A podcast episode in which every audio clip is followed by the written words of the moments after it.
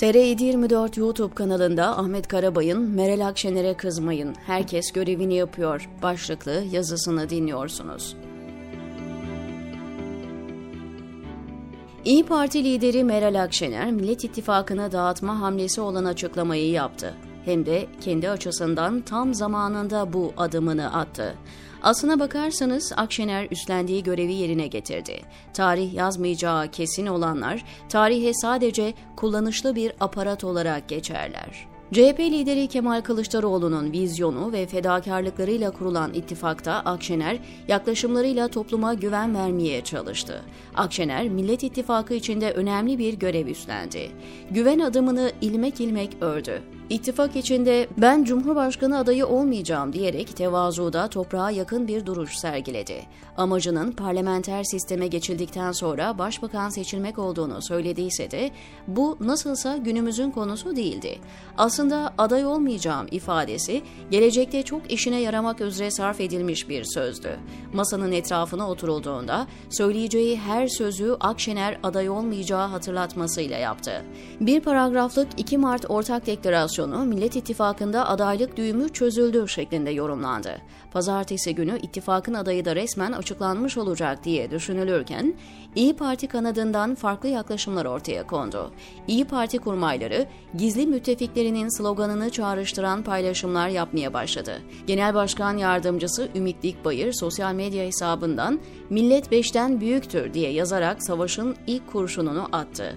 Akşener altına imza attığı metinde yer alan kararı İyi Parti Genel İdare Kurulu'nda ele alacaklarını duyurarak partisinin ilgili isimlerini Ankara'ya davet etti.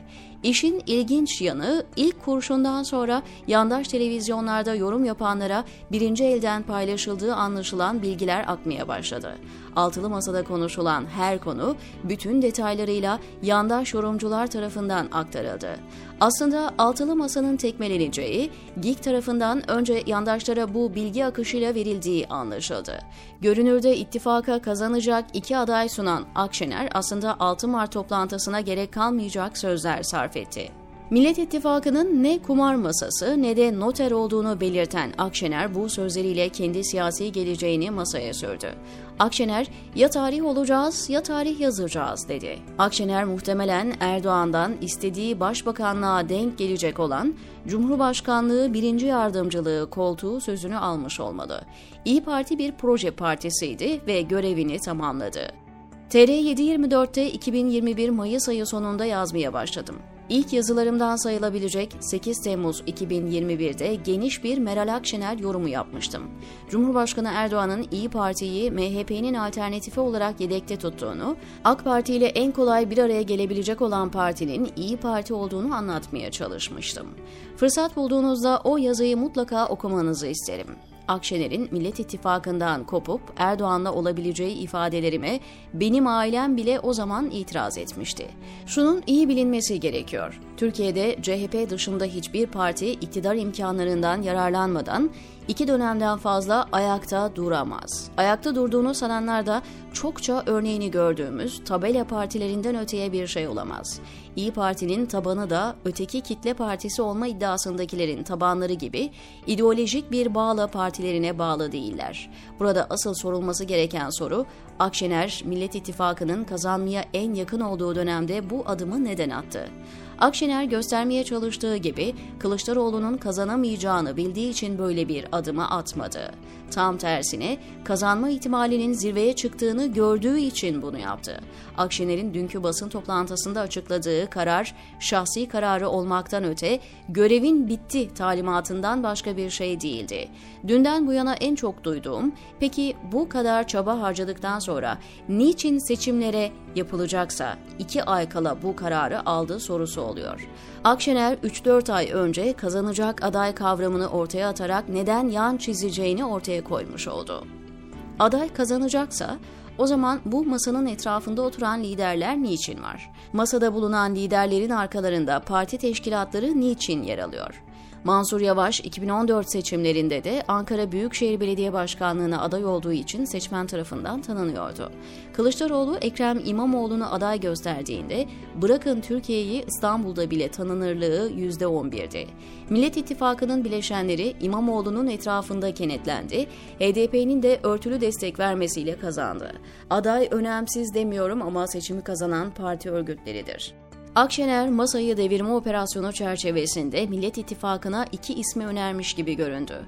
İstanbul ve Ankara'nın Büyükşehir Belediye Başkanları Ekrem İmamoğlu ve Mansur Yavaş. Akşener'in aday olarak önerdiği iki isim de gece yarısına doğru birbirlerini etiketleyerek aday olmadıklarını ve genel başkanlarına destek verdiklerini duyurdu.